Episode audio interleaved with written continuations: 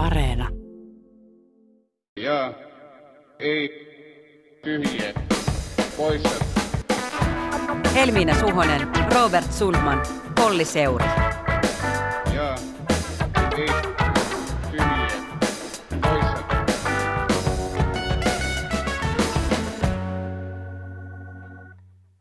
Tervehdys on jälleen aika raapia kasaan viikon politiikan käänteet tällä ilonanne minä Helminen Suhonen sekä kollega Robert Sundman. Kyllä, Jetpiä tuutataan ennen kesätaukoa ulos vielä tämänpäiväinen sisältäen kolmen jakson verran ja käsiteltävää meillä riittää. Aivan ensimmäiseksi meidän täytyy, meillä on suorastaan velvollisuus puhua ihan pikkuisen sote-uudistuksesta, eikö se niin? Tilanne on nimittäin päällä. Hallitus tyrkkii kaikilla voimalla sote-uudistusta eduskunnan äänestettäväksi ennen eduskunnan kesätaukoa. On muutama viikko enää aikaa, mutta nyt nyt onkin syntynyt hallituspuolueiden keskuudessa ihmeellä tämmöinen hämminkin tilanne, että hetkinen, tuleeko tällä hallituskaudella sote-uudistuksen mukana sittenkään sitä maakuntaveroa vai ei? Niin pari viikkoa sitten me puhuttiin Etpissäkin sotesta ja tätä maakuntaveroa sivuttiin. Nyt tämä kokonaisuus, joka tuolla eduskunnan mankelissa rullaa, jolle perustuslakivaliokunta näytti silloin pari viikkoa sitten vihreitä valoa, niin sehän ei pidä sisällään maakuntaveroa.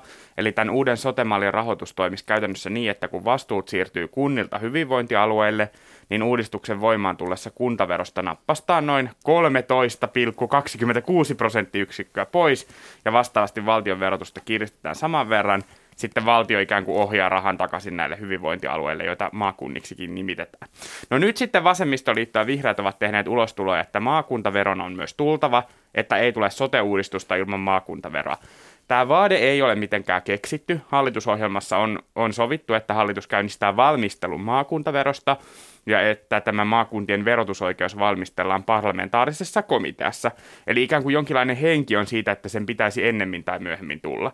Ja otin vielä esiin äh, eilen tuon yli tuhat sivuisen ai, hallituksen ai, ai, sote-esityksen, oliko siinä 1600 sivua. Mm-hmm. Ja siellähän myös todetaan, että sote-ministerityöryhmässä on linjattu, että verotukseen liittyvät ratkaisut valmistellaan nopeasti komiteatyön valmistumisen jälkeen. Ja tuo mietintöhän julkistettiin maaliskuussa.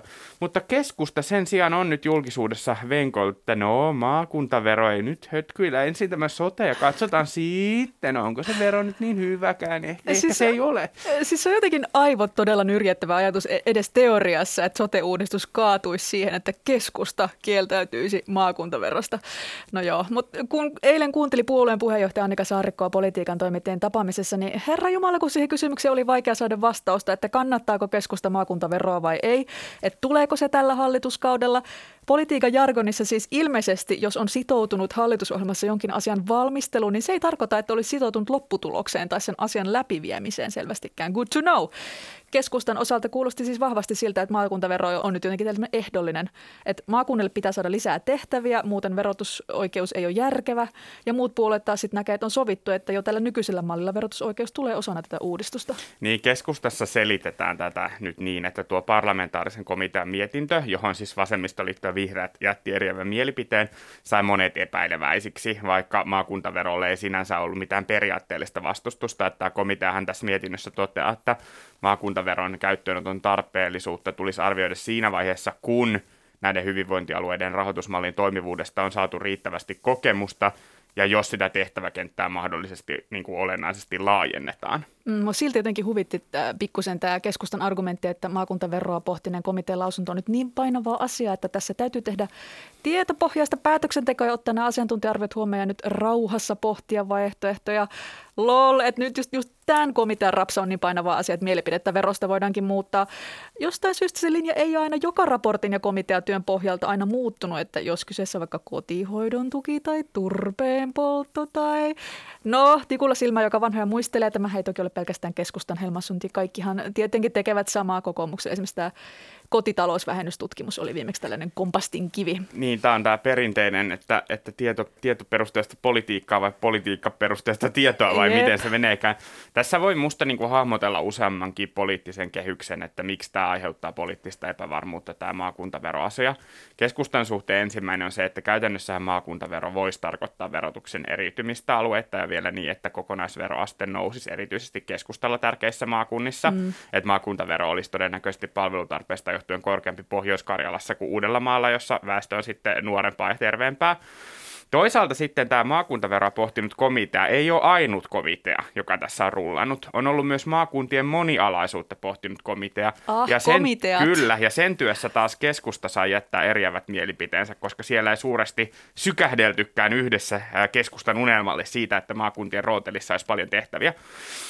Ja puhumalla näistä nyt sopivasti yhdessä, niin keskusta voi sitten yrittää koplata näitä, että vero tulee, jos monialaisuus tulee. Jos monialaisuutta ei tule, niin se verokin, se on vähän niin ja näin Et sitten. sä ei, ei, ei. Mutta onko sulla herännyt joku epäilys tai ajatus siitä, että miksi tämä maakuntavero nousi just nyt kiistanaiheeksi? Näin prosessin loppusuoralla, kun on sanottu jo, että päätös saada eduskunta-äänestykseen vielä ennen kesätaukoa, että eihän tämä nyt tässä vaiheessa voinut tulla yllätykselle hallituspuolueen, että mitä kukin ajattelee maakuntaverosta, vai tuliko? No osa hallituslähteestä on puhunut vähän semmoista vahinkoeskalaatiosta, että ei tässä nyt ollut sinänsä tarkoitus riehua ja, ja myös sanaa suojanokitus on käytetty. Okei. Eli sen perusteella, mitä tulkitsen keskustelua niin kuin vasemmistoliitto, SDP ja vihreiden suuntaan, niin ehkä vasemmistoliitto ja vihreät on hakeneet tässä vähän sellaista takuita niin kuin julkisuuden mm, kautta, että kun yhtäkkiä keskustasta onkin tullut paljon epäilevyyttä maakuntaveron suuntaan, niin haetaan julkisuuteen se positio, se vakuus siitä, että veroa val- valmistellaan.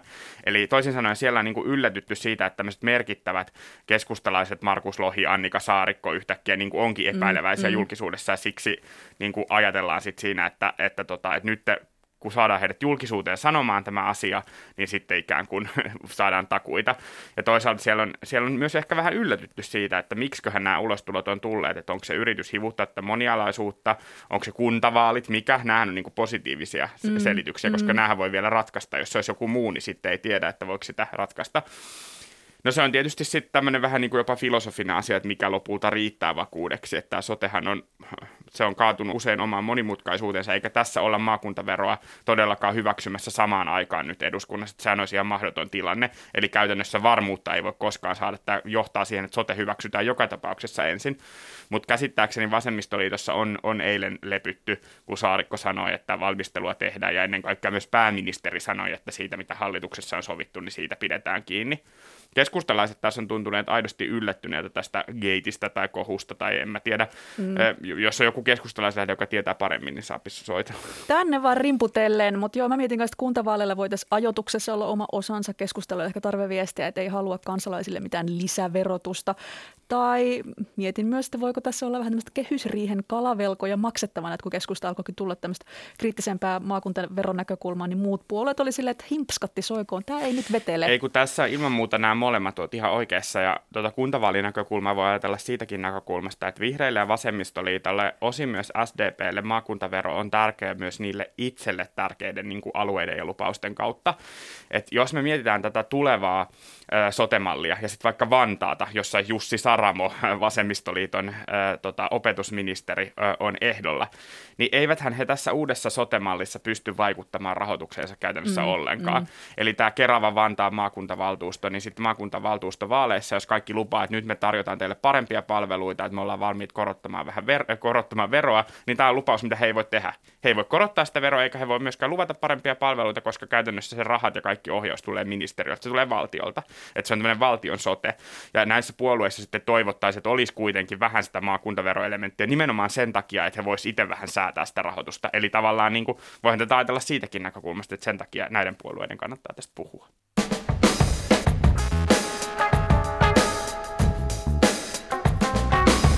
Ja ei.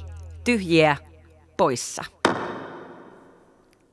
Viime viikolla aihetta jo sivusimme, mutta koska on ollut yksi teema, joka on poliittista agendaa hallinnut, niin puhutaan nyt tänään vielä enemmän tästä aamiaisgeitistä, laamiaisgeitistä, kuten Le Monde kirjoittaa.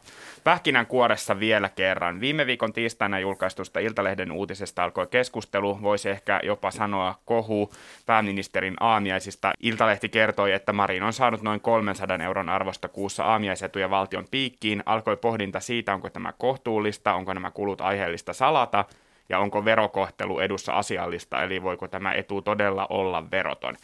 No viikonloppuna selvisi, että ateriaedut ovatkin olleet noin 850 euroa kuukaudessa. Tämänhetkinen valtioneuvoston kansliasta saatu tieto on se, että pääministeri Marin on viime vuoden tammikuusta lähtien käyttänyt pääministerin virka-asunnossa kesärannassa asumiseen liittyviä ravitsemispalveluja about keskimäärin 845 eurolla kuukaudessa. Summa sisältää sekä aamiaistarvikkeita että näitä kuuluisia kylmänä toimitettuja aterioita.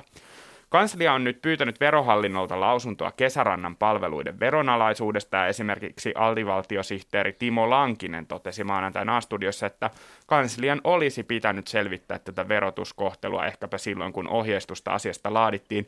Marin ei siis ole ainoa etua käyttänyt ja valtioneuvoston kanslia on antanut ohjeet pääministerin virka-asunnosta ja siihen liittyvistä palveluista vuonna 2010.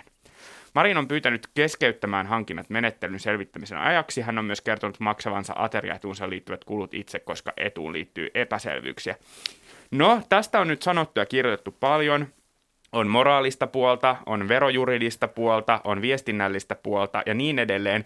Ehkä me tänään Jetpissä keskitytään ennen kaikkea mediaan ja viestintään. Jos tosiaan pitäisi valita yksi ihminen, kenen kanssa tätä keissiä pitäisi ruotia, niin kyllä se olisi tämänkin uutisen esiin kaivannut Iltalehden toimittaja Jarno Liski. Terveiset sinne maakuntien Suomeen. Kiitos. Täällä maakuntien Suomessa on kaikki hyvin, paitsi että nyt ne jahtaa mua päältä ajattavalla ruohonleikkurilla, että mä tässä teen palvelusta äänitarkkailijalle ja yritän juosta sitä karkuun. Koitetaan pitää se kuulua etäisyyden ulkopuolella. No niin. Hei, mä luulen, että sä oot varmaan saanut kaikenlaista palautetta tästä sun jutustasi, että sä kuntavaalien alla halusit pilata demareiden vaalit. Sulla on jotain Sanna Marinia vastaan. Tai että pääministerin aamupalla-ostokset, jotka on tehty ohjeistusten mukaisesti, on maailman pienin asia, mistä pääministeriä kurmottaa näin raskaan pandemiavuoden jälkeen. Mä kysynkin siis heti kärkeen, että miksi halusit kiusata demareita julkaisemalla jutun aamupaloista otsikolla Sanna Marin maksattaa perheensä aamiaiset verovaroista, jos pääministerillä on ollut ohjeistuksen mukaan oikeus näin tehdä?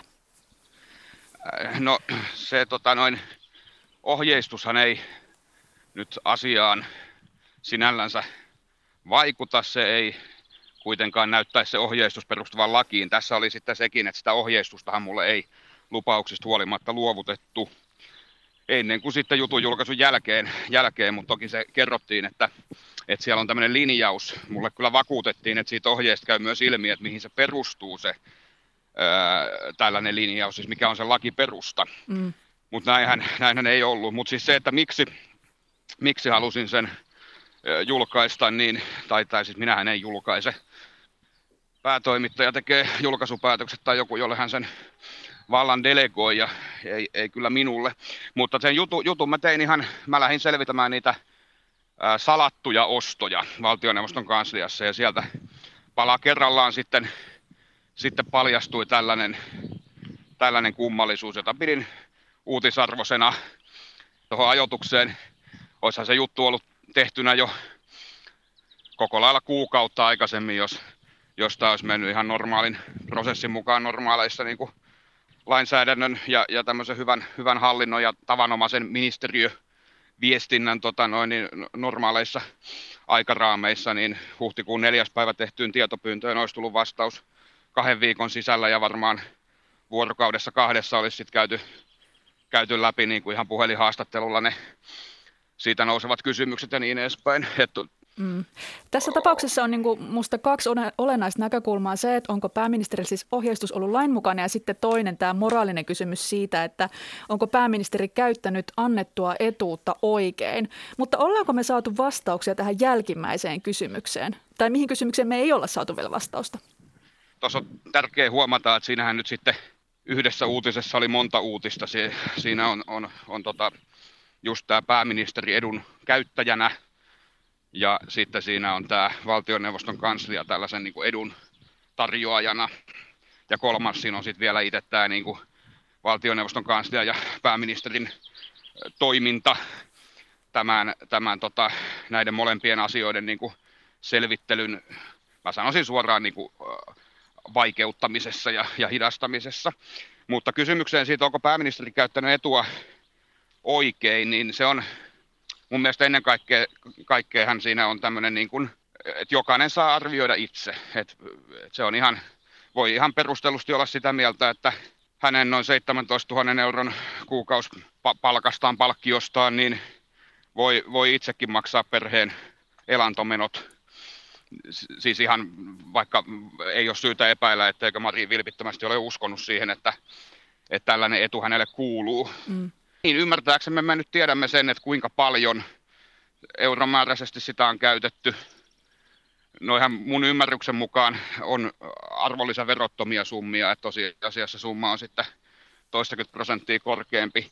Lisäksi 845 euroa on laskettu sillä tavalla, että sitä tarkastelujaksoa on niin kuin pidennetty niistä aikaisemmista vastauksista. Sinne on saatu sellaisia alkupään kuukausia, joissa ne kulut on vain jotain kymppejä kuussa. Eli, eli varmaan me nyt niin kuin tosiasiallisesti puhutaan reilusta tuhannesta eurosta per kuukausi. Mutta tota, sitten se, että onko käytetty niin kuin sääntöjen mukaisesti, niin se on kysymys, joka on auki. Eli siis jos näkisin, että mitä on ostettu aamiaistarvikkeina, niin sitten voisin vastata, että onko sitä käytetty sääntöjen mukaan, eli onko ne aamiaistarvikkeita ne ostot. Mikä mulle on se tärkein kysymys enää, mihin haluaisin vastauksen, on se, että antaako pääministeri luvan tutustua niihin kuitteihin vai eikö anna. Et nyt kanslian virkamiehet on linjanneet, että ne on yksityis, yksityisyyden suojan piirissä ja niitä ei luovuteta, mutta julkisuuslain mukaan sillä, jonka suojaksi salassapito on säädetty, on oikeus antaa, niin kuin, tai siis että salassa pidettävät tiedot voidaan julkistaa sen suostumuksella, jonka suojaksi salassapito on säädetty. Ja tässä mä niin katsosin, että yleisöllä olisi oikeus saada Sanna Marinilta vastaus, että antaako häntä luvan vai eikö hän anna tätä lupaa? Tällaiset äh, tutkivat jutut on Jarno sun eri, eri, erikoisalaa ja tota, on hyvä muistaa, että, että tota, et tässä va- valikoi poliitikkoja, joita kohtelet hyvin tai joita kohtelet tiukemmin viime hallituskaudella kirjoitit aktiivisesti pääministeri Juha Sipilän omistuksista ja, ja sulla oli tätä kautta osasi myös niin kutsutussa Ylegeitissä. Sulla on tosi paljon faneja. Mäkin luen Twitteristä lähes päivittäin viestejä, jos sanotaan, että muut toimittajat on paskaa, mutta Jarno Liski on hyvä. Mulle tulee semmoinen äh, olo kyllä, että voisitko sä jatkossa myös niin kuin hoitaa että rootelisi, koska mun on välillä vähän niin kuin vaikea motivoitua tämmöiseen kuittijournalismiin ja tämä nyt on tällaista vähän niin kuin huumoria, mutta onko tämä kuittijournalismi oikea sana vai onko se ehkä tietopyyntöjournalismi? Tänä aamunahan Suomen Kuvalehti kertoi, että tietopyynnöt valtioneuvoston kanslia on nousseet 615 065, kun verrataan tämän ja viime vuoden ekoja kuukausia. Niin, niin tota, tästä nyt tämmöisestä epäselvästä kysymyksestä, niin miksi sä oikeastaan niin kutsuisit tätä genreä ja kerro mulle, että miksi myös mun toimittajana pitäisi motivoitua esimerkiksi ää, ostolaskujen tutkimisesta? Tämähän on, on kuittijournalismi, mutta täytyy kyllä sanoa, että ei se ole meikäläisen varsinainen leipälaji, että ne on aika harvassa ne jutut.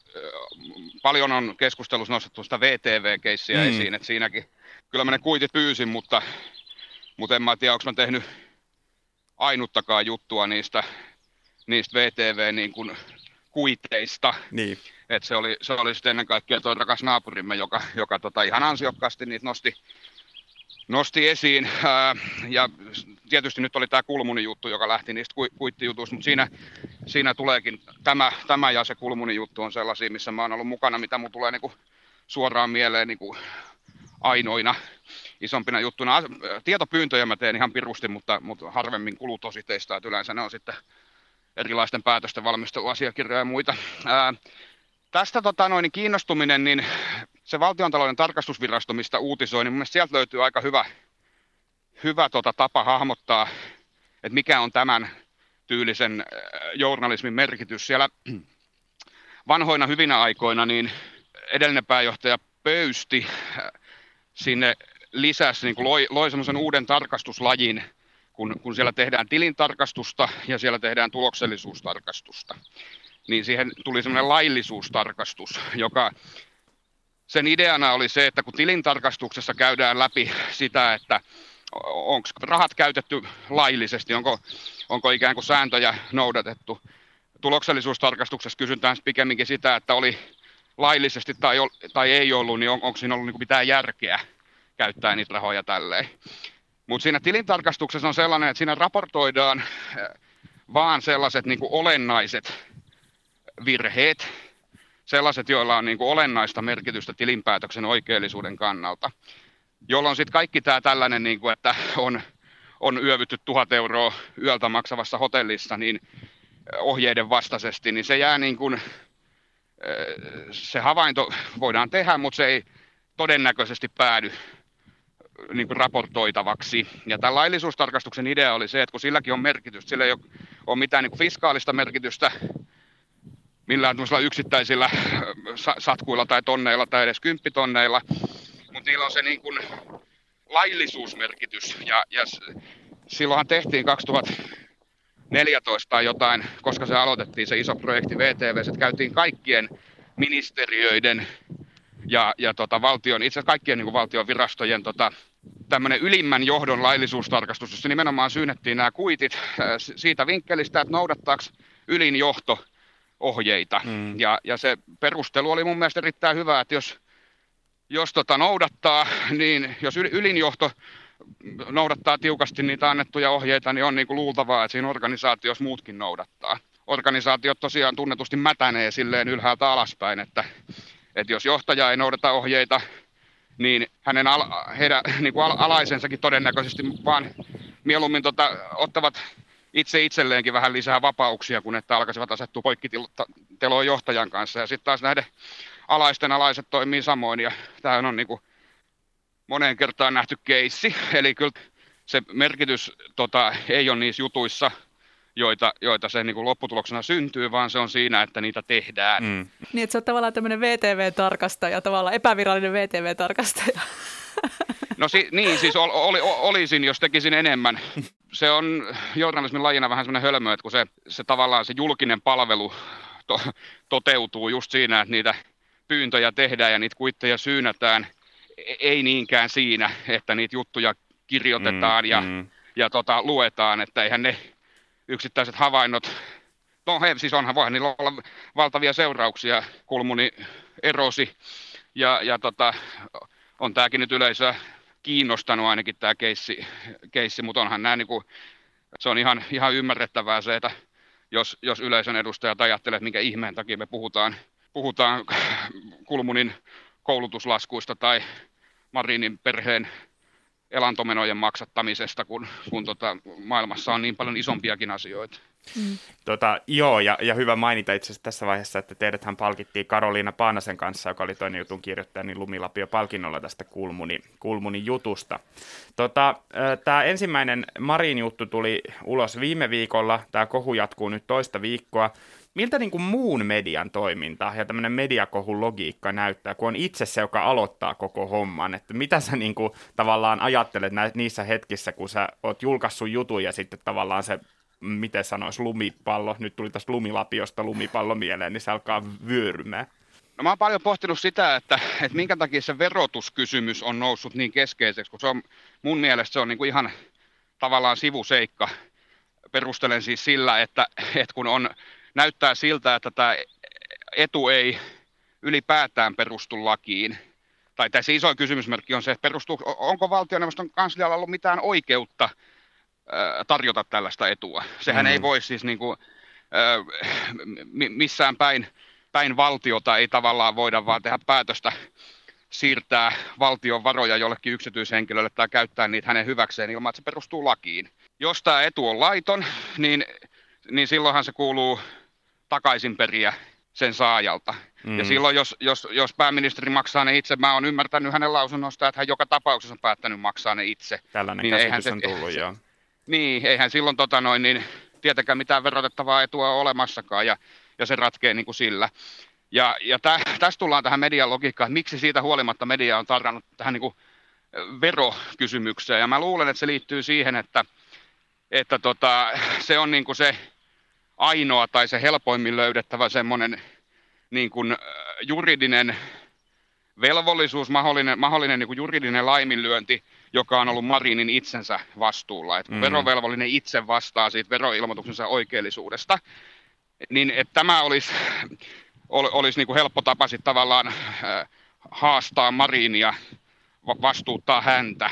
Ehkä ongelmaan mun mielestä meidän keskustelukulttuurissa tämmöinen niin kuin hirveän vahva tämmöinen legalistinen lähestymistapa, mm, että mm. joo, joo, mutta onko lakia rikottu, niin, mutta onko lakia rikottu, mikä on se rikos. Niin kun, jo, ehkä se oikeampi kysymys olisi, olisi ihan tämä eettinen, että mitä mä siis yritin jo monta päivää ennen jutun julkaisua, lähetin Marinille kysymyksen, että onko tämä hänestä niinku tarpeellinen, onko tämä asianmukainen ja tarpeellinen tämmöinen etu. Vero-oikeudellisen kysymyksen ympärillä pyöriminen niin on mahdollistanut tavallaan paisuttelun, tämän asian paisuttelu Marinin osalta sillä, että joo, mutta onko Marin nyt rikkonut lakia. Mm, mm. Voi hyvin olla, että on, mutta siis niin kuin en usko, että ainakaan näillä nyt tiedossa olevilla faktoilla, niin mä- en, en, en niin kuin yhdy siihen kantaan, jota monet keskustelijat tuolla somessa on esittänyt, että, että, tota noin, niin, että kyllä Marini nyt olisi pitänyt itse. On totta, että, että muodollisesti hän vastaa siitä, että se on niin kuin oikein se veroilmoitus, mutta että kuka nyt kohtuudella odottaisi, että hän olisi tehnyt sitten oman tulkintansa, joka on eriävä siitä valtioneuvoston kanslian tulkinnasta, ja tota, ilmoittanut veroilmoituksellaan veronalaisiksi sellaiset edut, jo, jotka valtioneuvoston kanslia nimenomaisesti on katsonut kuuluvaksi tähän niin kuin verovapaan asuntoedun piiriin.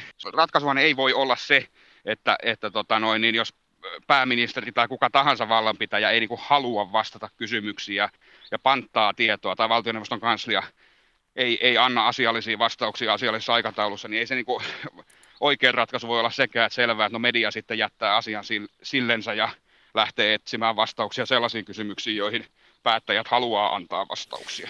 Tota, tässähän huomaa niin kuin sen tällaisissakin tapauksissa, että, että mediahan ei ole mikään monoliitti, on eri tiedotusvälineitä, ne tekee erilaisia juttuja, käsittelee eri, erilaisista kulmista, mutta kuitenkin siinä mielessä media toimii niin kuin yhtenä ja, ja tunnistan tämän, että kun miten mä nyt sanoisin, voiko näin edes sanoa, mutta sanon kuitenkin, että kun haistetaan verta, niin kone alkaa pyöriä, eli muutkin mediat tarttuu, kaikki alkaa soitella, jokainen yrittää kaivaa sen seuraavan stepin, että olisiko tässä jotain, olisiko tässä jotain enemmän.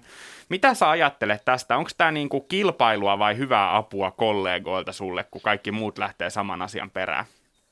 on siinä ongelmansa, mutta kyllä se varmaan on, on niin, että, että näin sen kuuluukin toimia. Mm. si, siis tota noin, että kyllä sen, siinä sitten tietysti voi niin kuin syntyä pienistä asioista, voi syntyä vähän niin kuin vääristäkin asioista, asioista sitten sitä kohua ja näin, mutta, mutta tota, en, ja nyt, nyt sitä, siis, sitähän niin kuin voimistaa se, se, se että, että kun, kun tavallaan se, no toi sosiaalisessa mediassa, mediassa niin äh, alkaa tietysti niistä asioista, mistä alkaa, niin alkaa niin kuin hirvittävä metakka hyvin nopeasti. Ja siellä kun ei kansalaisjournalistit paljon yleensä tietoja tarkastele, vaan heittelevät vaan kysymyksiä ja, ja sitten sit jotain satu, satunnaisia tavallaan niin kuin linkkejä ja äh, rakentavat siis sellaisia usein varmaan ihan hyviäkin hypo, hypoteeseja, mutta, mutta kuitenkin, että kun se julkaisukynnys on vähän erilainen kuin, kuin se on perinteisellä medialla, niin kyllä se sitten sit osaltaan ajaa, ajaa toimituksia kanssa siihen, että, että se julkaisusykli on niin kuin paljon nopeampi, jolloin ne jutut on, on sit tota, niitä tulee niin kuin kappalemääräisesti paljon, paljon enemmän ja se, se osaltaan niin kuin ruokkii sitä, sitä kohua. Mutta... Mua kiinnostaa itse asiassa tässä just näiden kahden asian niin kuin sekoittuminen. Tämmöiset kohuthan ei ole vaan, vaan mediakohuja, vaan myös somekohuja. Ja, ja kuten totesit, niihin sekoittuu iso määrä somekommentaaria. Siellä on Marin faneja ja Marin vastustajia. Fanit fanittaa joka tapauksessa, vastustajat vastustaa joka tapauksessa. Ja, ja sitten on näitä, voisi varmasti kansalaisjournalismiksikin kutsua, mutta tota, miten niin kuin toimittajien ja perinteisen median pitäisi suhtautua näihin, näihin väitteisiin, joita somessa voi, voi levitä? Pitääkö medioiden ottaa tosissaan se, että jollain anonyymillä tilillä aletaan esimerkiksi heittää, että hei Marinhan varmasti maksatti häänsäkin valtiolla, niin kuin alku, alku tota, viikosta kävi? Mediahan otti no nämä on... väitteet tosissaan ja alkoi selvittää niitä. Joo, ja kyllä se, se varmaan median tehtävään kuuluukin alkaa selvittää niitä, mutta sitten se, että missä vaiheessa ne ikään kuin legitimoidaan sillä lailla, että, että tota noin, niin tehdään uutinen siitä, että että tota noin, niin tä, tällaista mm. epäillään somessa. Mä, mulla on siis, mä itse olin varsin samanlaisessa tilanteessa ton, sen valtiontalouden tarkastusvirastokeississä keississä liittyen siihen, että oi, oikeuskansleri, joka oli tätä nykyistä pääjohtajaa Tytti Yliviikaria nostanut, nostanut johdonmukaisesti siellä viraston sisällä, ja, tai jo sinne nimittänyt, nimittänyt aika niin kuin räätälöidyn näköisillä perusteilla, niin, niin sitten sit kaikkialla tiedettiin kertoa, myös mun lähteeni VTVn sisällä ties kertoa, että, jo, että se johtuu siitä, että kun he on niin kuin perhetuttuja, kun molemmilla on ranskankieliset puolisot. Ja ja tota, se, sehän ehti velloa niin tosi pitkään, pitkään, ja mullekin sitä vinkattiin ja kyseltiin, että miksi ei liski tätä uutisoinnin ja niin edespäin. Ja, ää, mä selvitin sitä ennen kaikkea niiltä omilta lähteiltäni ja kävi ilmi, ilmi, että niin kuin kaikki oli kuullut sen joltain muulta. Mm. ja tota noin, niin, se mun niin kuin ratkaisu siinä oli se, että mä ehdotin oikeuskansleri Pöystille, siis sanoin jotakunkin näillä sanoilla, että mulla ei ole sellaista näytöä, että mä katsoisin, että mä voisin niin kuin vaatia vastauksia näihin, mutta että mä niin kuin ilman muuta, muuta ha- haluaisin kertoa tota noin, niin teidän näkemyksenne, että miten tämä, miten tämä asia on. Että jos, jos haluatte, niin, niin tota, teen, kysy, ky, kysyn ja, ja, tota, ja sitten siinä vaiheessa, että jos mulla on oikeasti jotain niin kuin näyttöä tällaisesta, niin sitten mä tuun niitä vaatimaankin niitä kysymyksiä. Ja, ja varmaan se, se olisi ihan hyvä tapa, tapa toimia, että jos, jos esitetään niin kuin somessa asiallisen näköisiä epäilyksiä tai syytöksiä, niin kysytään suoraan niiden kohteelta, to, siis toimittaja kysyy suoraan niiden kohteelta, että että miten asia on. Mm. Ja sitten, sitten tehdään se juttu siitä. Jo, ja siis se, niin kuin, mieluummin mä edustan sitä kantaa, että se, ei, niin kuin se juttu olisi se, että, että hän kiistää, vaan että jos kiistää, niin pyydettäisiin joku sellainen näyttö. Siis tavallaan, että toimittaja tekisi sen työnsä ja erottautu, niin kuin, loisi lisäarvoa siihen somekohinaan nähden juuri sillä, että se oikeasti dokumentoidusti selvittää sen, että onko tämä näin vai eikö tämä ole. Ja sitten voisi julkaista jutun ikään kuin jossa itse menee takuuseen siitä, että minä olen tämän nyt selvittänyt mm. ja, ja tämä ei pidä paikkaansa. Et se, se ei välttämättä niin kuin paljon sit auta sen, sen niin kuin oikean tiedon esiin nostamisessa, että jos, jos somesyytöksiin lähdetään hakemaan kommentti ja sitten vaan julkaistaan se somesyytös plus kommentti, mutta edelleen jää ikään kuin tämmöinen niin sana sanaa vastaan tilanne.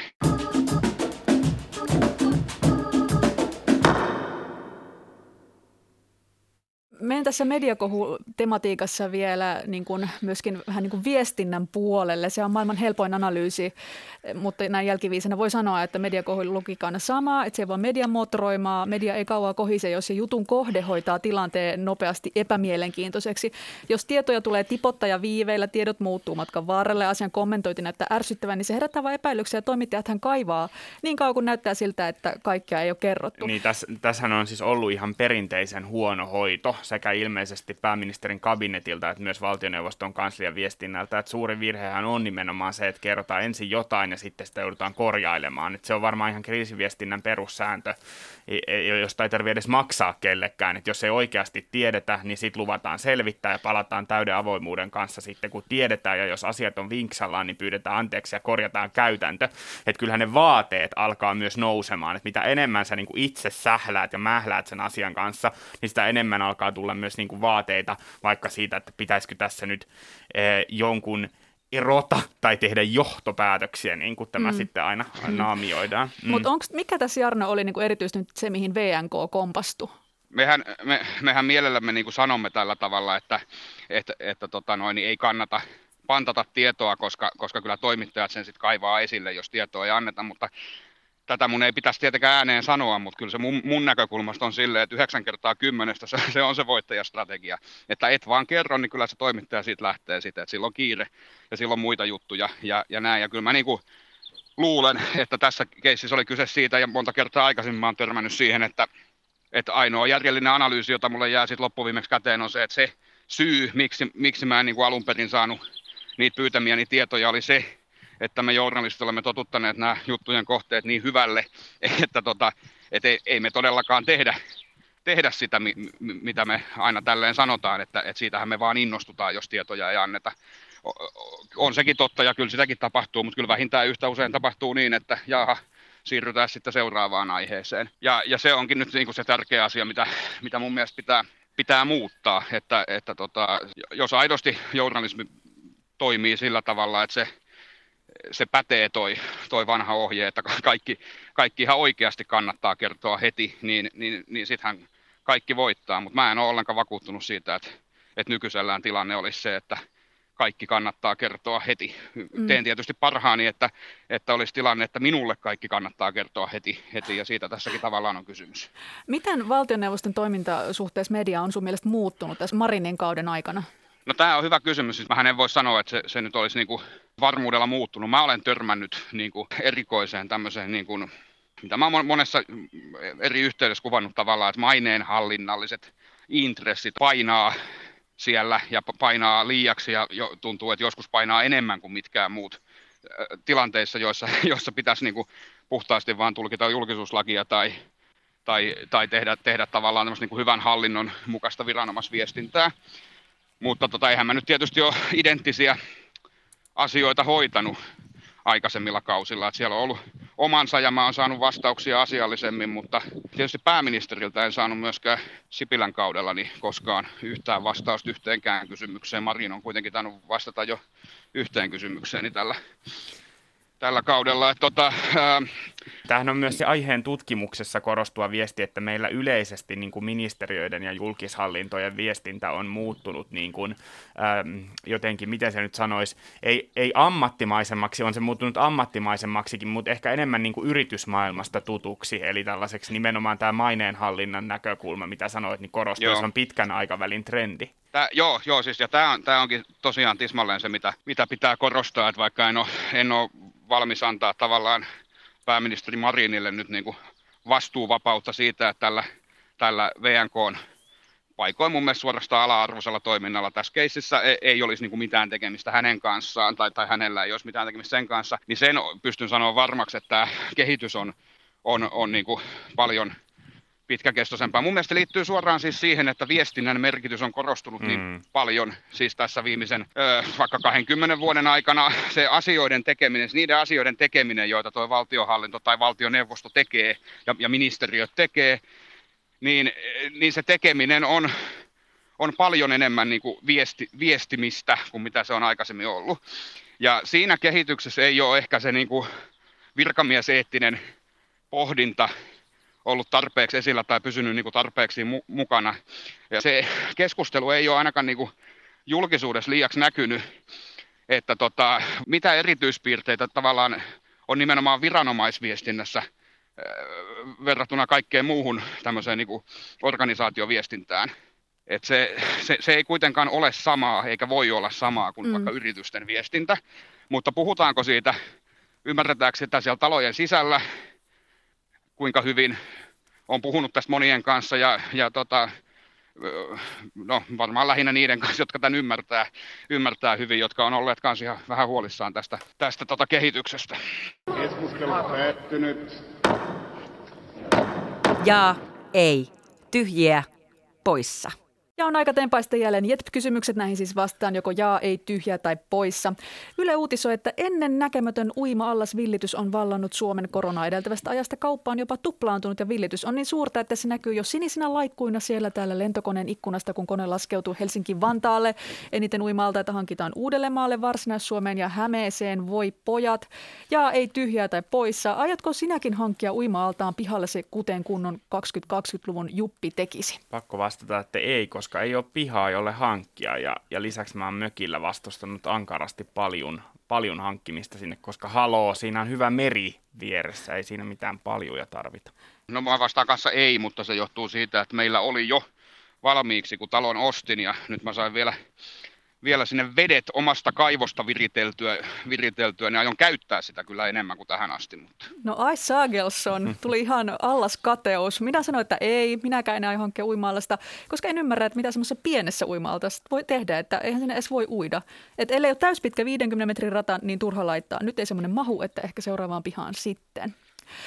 Mutta tällä viikolla keskusta on myös valinnut ympäristövaliokunnalle uuden puheenjohtajan, kun Hannu Hoskonen sai väistyä paikalta EU-elpymispaketin venkoilun vuoksi. Uusi puheenjohtaja onkin vanha tuttu biotalouden ystävä Juha Sipilä. Ja ei tyhjää tai poissa. Juha Sipilän sanoin, onko biotalous Suomen uusi tie? Jaa, ky- minä äänestän sen puolesta, kun muistelen, että mitä kaikkea hyvää hyvää se meille, meille onkaan tuomassa ja mä oon sitä tässä odottanut, kun kuuta nousevaa, että Suomesta tulee öljyvaltio tota noin, niin bioetanolin myötä ja niin edespäin. En malta odottaa. Mä sanon varmaan niin kuin tyhjää, mutta kyllä tämä valinta tuntui tunteita herättävää. Kun on puhuttu näistä tunteita herättävistä hahmoista ja, ja itse asiassa äskeisessä keskustelussa ja sanomatta, että kyllä niin kuin pääministerit yleensä, yleensä on sellaisia ja joutuvat myös kohuihin, niin Juha Sipilä, Sanna Marin, a että. Joo, mä sanon kanssa, että Party Like It's 2015. Mä sanon jaa, lissee vaan biotaloutta ja akkuklustereita, jossa avulla onnistua välttämään nämä hirveät Kreikan ja Venezuelan tiet. Otetaan vielä loppuun kerta kielon päälle keskustaa, koska mitäs, mitäs nyt muutakaan. Arkadianmäen tiedote kuningas, toisin sanoen kansanedustaja, joka lähettää eniten spämmiä toimittajille, on Mikko Kärnä. Tällä viikolla Suomenmaa kuitenkin otsikoi aamupalakohun yllättävä sivujuonne Kärnällä ei tiedotettavaa. Kärnä siis tiedotti, että hänellä ei ole tiedotettavaa.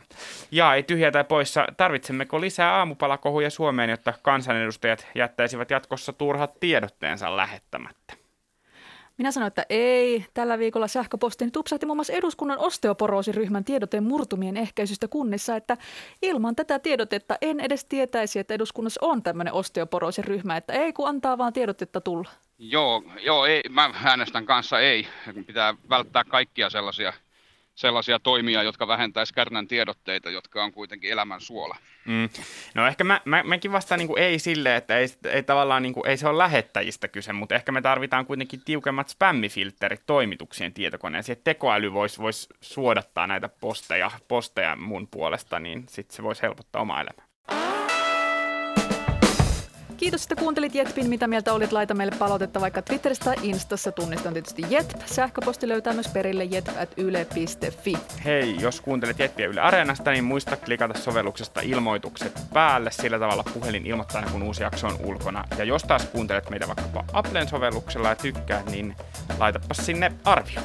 Tätä jaksoa oli tekemässä minä, Helmina Suhonen. Edellä äänessä oli kollega Robert Sundman ja vieraana me oli Iltalehden Jarno Liski. Kiitos kun olit vieraana. Kiitos, kiitos. Äänitarkkailijana oli Antoni Wikström, äänisuunnittelijana Joonatan Kotila. Ensi viikkoon, moi moi! Moi moi!